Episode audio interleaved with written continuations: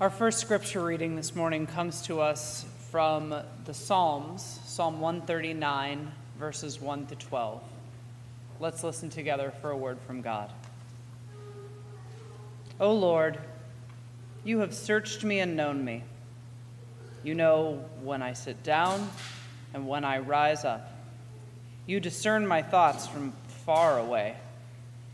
You search out my path and my lying down and are acquainted with all my ways. Even before a word is on my tongue, O Lord, you know it completely.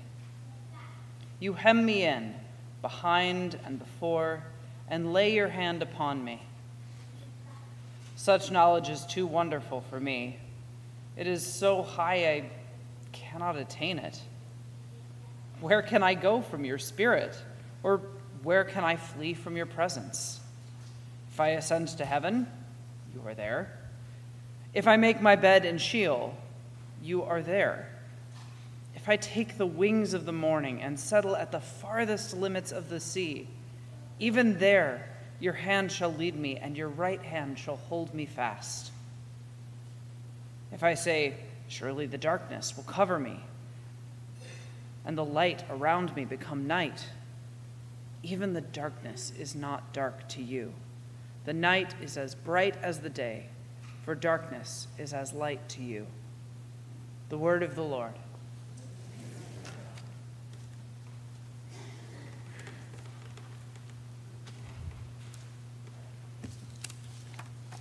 Today's second scripture reading is taken from the Old Testament, Genesis chapter 28, verses 10 to 22. Listen to what the Spirit is saying to the church. Jacob left Beersheba and went towards Haran. He came to a certain place and stayed there for the night because the sun had set. Taking one of the stones of the place, he put it under his head and lay down in that place. And he dreamed that there was a ladder set up on the earth the top of it reaching to heaven, and the angels of God were ascending and descending on it.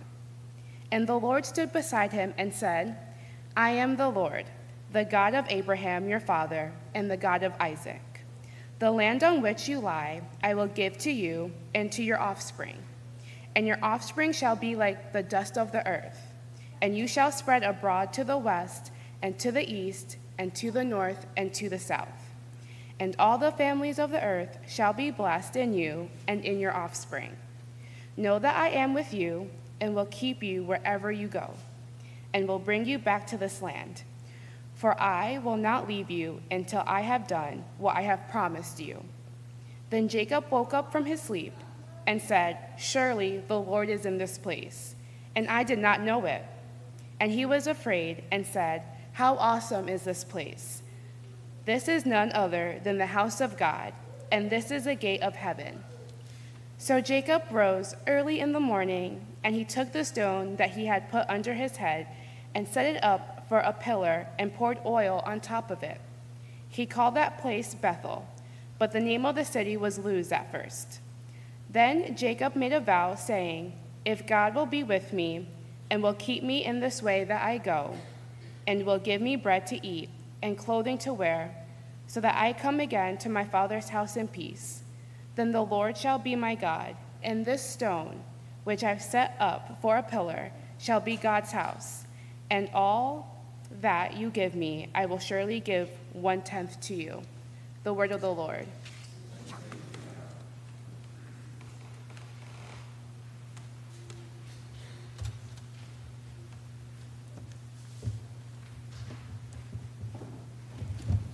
Please pray with me. May the meditations of our hearts be acceptable in your sight, O Lord, our rock and our Redeemer. Amen. Jacob came to a certain place and stayed there for the night because the sun had set. And taking one of the stones of the place, he put it under his head and lay down and he dreamed there was a ladder. A better translation, I think, for that Hebrew word is stairway. The top of it reaching to heaven. This is before Led Zeppelin, even. And that goes back pretty far. and the angels of God were ascending and descending on it. And as I said with the kids, if I had my head on a rock for a pillow, I'd have weird dreams too, probably. We're looking at Jacob once again. The Jacob cycle in Genesis is one of the most amazing uh, literary offerings anywhere of any time. Last week, we looked at the story of Jacob's birth as the youngest of two twins and how, even from the beginning, he came out of the womb, Rebekah's womb, holding on to his older brother's heel. And that's what Jacob means he who supplants, who replaces. And Jacob does, does just that when they were kids. He tricks his brother into selling him his birthright as the older son. He sold it to the younger son, Jacob, because Esau was hungry one day. And then a little bit later, and right before this passage this morning, with his help of his mother, Rebecca, uh, Jacob disguises himself as his hairy older brother Esau and tricks his now blind older father Isaac into conferring the blessing that rightfully belonged to the older brother Esau on to Jacob. So Jacob is sneaky, to say the least. And as we consider this text this morning of the stairway to heaven, I'd like to just um, ask you or invite you to consider this question What is it that, that you expect from these classic biblical stories, these narratives, which are so famous? Um, is it simply that these are stories we should know to be culturally literate? Because I think they are, is it just that? Or maybe in these super familiar stories, maybe does God have something to say to you and to me that really matters? And uh, so obvious, it's probably obvious. I think the answer to that also is yes. This is why I think these stories are so famous, so timeless, is that God can speak to us today out of these ancient, ancient narratives. Well, for starters, for our purposes today, whenever you're considering Jacob, it's important to recall just who this guy is. Jacob, who later gets the name Israel, and Israel simply means wrestles with or strives with God. Jacob is a mama's boy, he is cunning. Uh, we would say the word sneaky, right? He's sneaky smart. Um, he's opportunistic. He is selfish at times. Jacob is not a fighter like his older brother, who's buffed and big and kind of outdoorsy. Jacob would rather cheat you than try to give you a beating. And we all know people like that. We all, they're usually class president or class clown or something like that. Um, we're all like that at times a little sneaky, a little underhanded, a little opportunistic. So, with that in mind, um, and I don't mean to brag, uh, which is actually a terrible uh, preaching strategy. Uh, it's never a good idea to make yourself the hero of the story, uh, but here goes. When high school started for me, I had just moved with my family from Florida to Washington State. In Florida, football is a religion. I don't know if you know about that. Uh, it's even more popular, at least more people attend than the Christian church, right? It's crazy down there, and that's where I grew up, and uh, football was my thing. In fact, I think from the first five years I played on organized teams, I never lost a game. Uh, and it was amazing. They would fly us places and take us in buses, and I wasn't even that old. It was incredible. Uh, but then we moved to Washington State, and when I got there, I learned to my great disappointment that my high school that I would be going to, over the past six seasons, had won exactly six games. And I think my math is correct when I say that's an average of one game per year. The team was so bad, in fact, that the brand new coach picked brand new me, a 15 year old who had just moved in, to be the quarterback because we were bad, right? Uh, it's a position I'd never played before and I wasn't particularly good at. I was just good at running away from people. So the new kid who didn't know anybody, a terrible quarterback on a terrible team, running for his life every Friday night in front of, and I got to give them this, about three or 4,000 people every Friday night, no matter how bad we were, in a huge school filled with working class kids, farmers who'd already been up three or four hours when school started at seven, it seemed, giant dudes with beards and tattoos before regular people got them. And I'm pretty sure a couple of the guys on my team that year had children of their own somewhere. Um, this is what I was doing, and I might as well just, they might as well just put a big target on my back. That's the setup. If you think that's sad, by the way, thank you. But it got worse because at the end of that first terrible season, and by the way, we got better, uh, and I moved a position and it worked out pretty well. But um, at the end of that first terrible season, I learned the even more unsettling news, given who I was in that place, that all sophomore boys had to take yoga. I mean, had to take wrestling. And I didn't want to wrestle anybody ever, especially people who were, as we used to say, laying for me, right? Because they thought it would be good to cut me down to size, to welcome me to school. Um, and that is why I went to the library. Back in those days, you had to go to the library to do research, and wrote up a presentation which I took to my new principal saying that I thought it would be a good idea if I learned about Eastern religions and would be allowed for the very first time to be the first boy ever to take yoga with the girls. The boys did wrestling, the girls did yoga. The yoga was way more attractive to me. They accepted my proposal, and I, am here today to, to, to tell the story.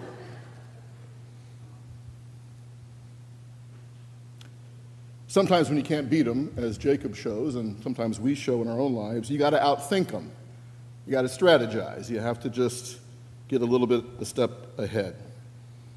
Because everybody's competitive. A father wrote into the Reader's Digest, which for those of you who are under my age, it's a magazine that people read with interesting stories about life. This guy wrote in with a funny story about his young adult son, aptly named Chad.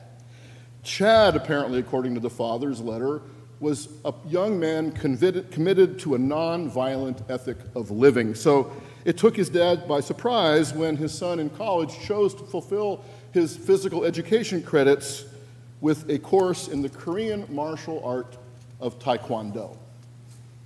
Now, Chad's partner in this Taekwondo class was a gentle young woman, uh, a friend of Chad's named Mackie, and Mackie also was a believer in a nonviolent ethic and way of living. And so she and Chad worked very well together throughout the semester doing their taekwondo. They were partners. Their moves were always gentle with one another, and they sort of had tacitly agreed that they would learn as little of the martial arts part of taekwondo as they could and focus more on the meditative Eastern religion part. But on the day of their final exam, Chad and Mackie, of course, as partners, faced off against one another for a demonstration, Chad thought, of their taekwondo moves that they'd learned. And all of a sudden, at the very end of their demonstration, Mackie, who was half his size, threw Chad to the floor and began pummeling him with some perfectly executed punches and kicks. And lying on his back, Chad looked up at his so called friend, Mackie, and asked what she was doing.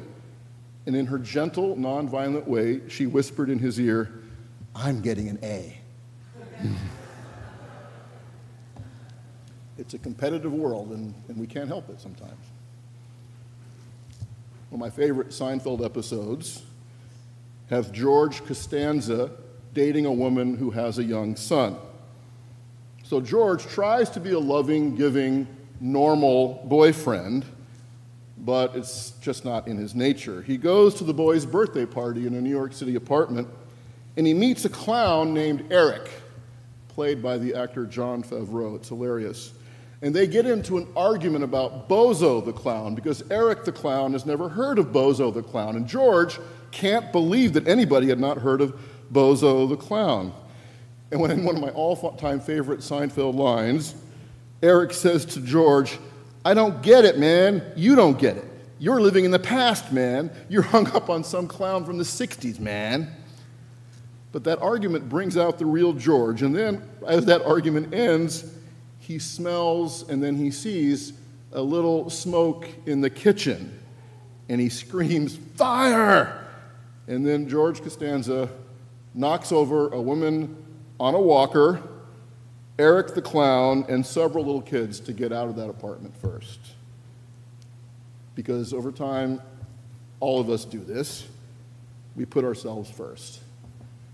George just is more honest about it. It doesn't matter how good of a person you're trying to be, I think is really what the stories of Jacob tell us. When it comes down to it, to get rid of insecurity, which we all live with, we all are willing to push other people aside and to rationalize that, to put ourselves first. But Jacob finds out, as George does, as you and I do, that life is bigger than anything he or any of us can control.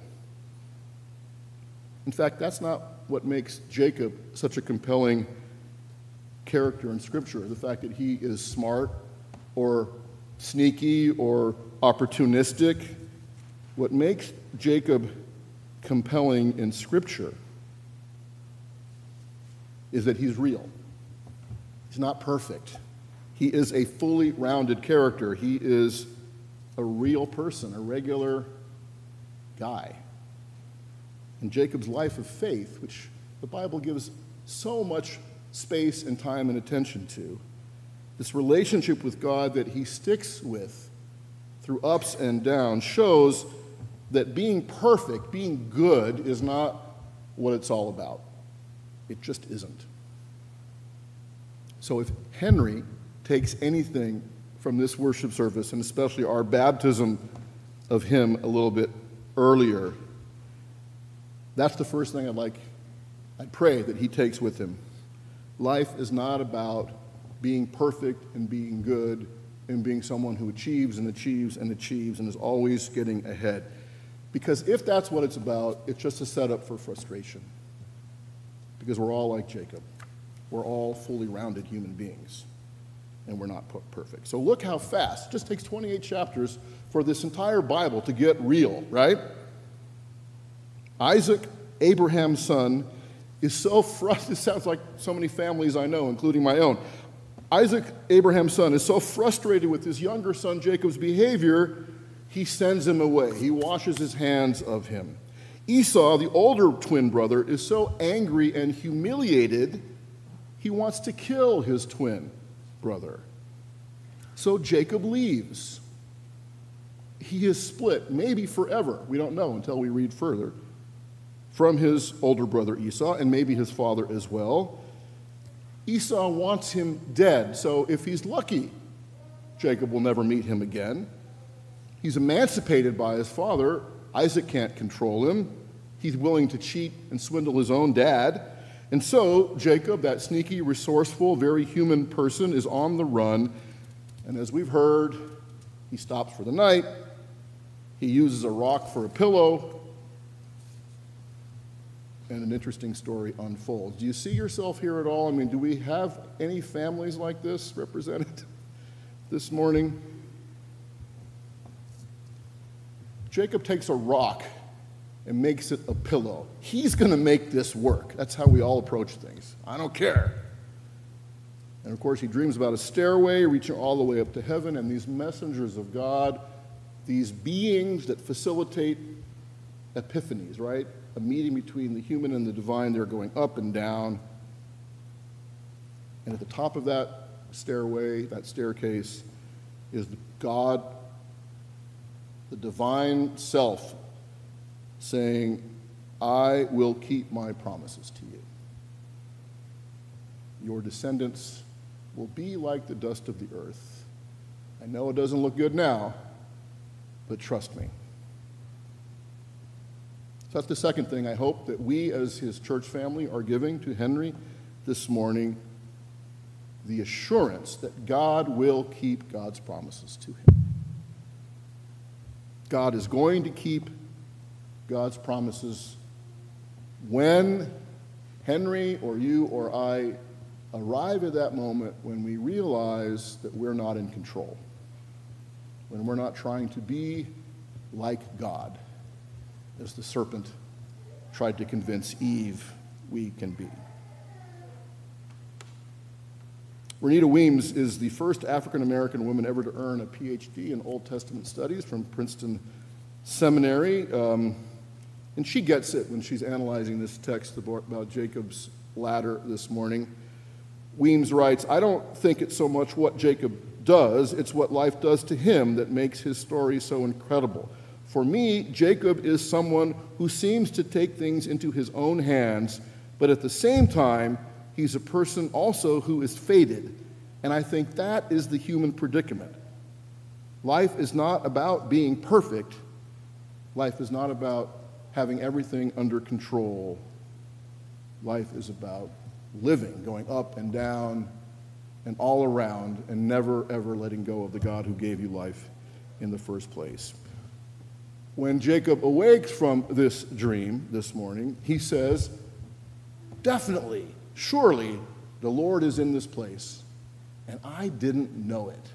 It's a really powerful, short sentence in Scripture. Jacob is afraid, Jacob is overawed. He says, How awesome is this place!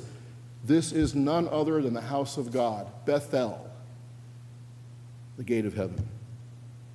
That's the third thing we want to give to Henry this morning. God is going to meet Henry in some of the strangest, most unexpected places he or any of us, especially as parents, will ever be able to imagine. As parents, we think it'll be, uh, you know, when they get into the right college, or when they finally find the right person, or when they score a goal on the soccer field, but that's not really it. It's really in the troublesome times, the out of control times, the lonely times, where God really finds us. And God does meet each one of us in some strange places, some wonderful, strange places, like the birth of a child, like the top of the Alps, which my family and I just saw the other day. They're still amazing, by the way. God meets us, and it's very obvious when we're laughing with old, dear friends, but God also meets us in other places. Soldiers tell of meeting God in a foxhole, right? Parents tell of meeting God by the bedside of a sick child. I hear people tell me they met God when they were laid off, when they went through a divorce, when they got that diagnosis that they hoped they'd never get. People tell me that just as they meet God in the best unexpected, uncontrollable circumstances, they also meet God when the worst thing that could possibly happen happens. The thing we've been afraid of all our lives, the things we fight against with every ounce of strength and ingenuity and cunning and smarts that we've got. It's in those places that, like Jacob, you and I are going to meet God too. That's where Henry's going to meet God. Moments and places where, for better or, or for worse, it's pretty obvious that we're not God. And we can't be in control. And that that reality, that realization is what opens us up, I think, to a truly life giving divine encounter.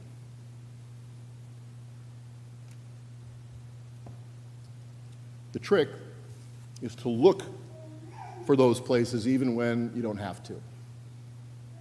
The trick is to pause a little bit when those moments come by. And most important, the trick for a life of faith is to find our way back to those moments of vulnerability, of absence of control, where nothing about what we've done or might do really matters. Because in those moments, they don't. None of that really matters. So that's the fourth thing I hope that Henry takes from our baptism celebration of his life and God's love for him today. A life with God is about finding your way back over and over again to that place where you don't really have control. That's what worship is. That's why we have a little prayer of confession at the very beginning of every worship service, just to remind ourselves, especially type AAA accomplished people like in this community, that a life of faith is about being honest and real. It's the one place where we can be honest and real, it seems. And it's simply about trusting that God will keep God's promise to, promises to us and that we don't have to keep those promises ourselves. I remember when I didn't have to go to church, before I got paid to be up here, the worship services that meant the most to me always were the ones I almost didn't go to. There was always something inside. Maybe it was regret, remorse. Maybe I was just up too late the night before. Maybe I felt like I had too much to do. And if I went, in spite of all that, kind of grumpy, I always left feeling inspired and elevated in a way that I didn't on normal Sundays. Jacob took the stone he was using as a pillar. He used, I mean, as a, as, a, as a pillow, and he changed it into a pillar, a pillar of gratitude. He poured oil on it as a sign of blessing and sacrifice, and he called the place Bethel, house of God. The great thing about the house of God is it is portable, it is movable. It's like my parents, who for about four or five years were full time motorhomers. It goes where you go. As long as you're open to meeting God, as long as you are willing to acknowledge that you are not always in control, and more importantly, you don't have to be, you're in the house of God. You can take a rock and make it into a pillar. Hugh O'Donnell, who was an artist and performance artist, has this to say about this story of Genesis. I'll use his words to conclude this morning. I think of Jacob as a real hero in the story because he's somebody who is cursed with this incredible invention and intellect, and all that keeps him awake at night. He can't get any rest, can't get any peace on his own. And God comes down and gives Jacob some help in his exhaustion and his normal human anxiety, God actually shows Jacob the pathway to heaven. That's the fifth and final thing we want to give Henry this morning. And I'm sure he'll, he's been taking notes wherever he is, right? Henry, or just substitute your own name in here. Henry, you don't have to be like Jacob, you just have to be yourself. That's enough. It's always enough. Life's not about being perfect. God is going to keep God's promises to you, especially when you stop trying to control everything in your own life. God will meet us in the strangest, most unexpected places. A life with God is just about finding your way back to that place again and again and again. And finally, you don't have to be like Jacob. Just be like yourself. Please pray with me. Loving God, we thank you for your presence and promise with us in every moment of our lives. Bless us as we seek to be real, authentic people in your presence every day of our journey. In Jesus' name, amen.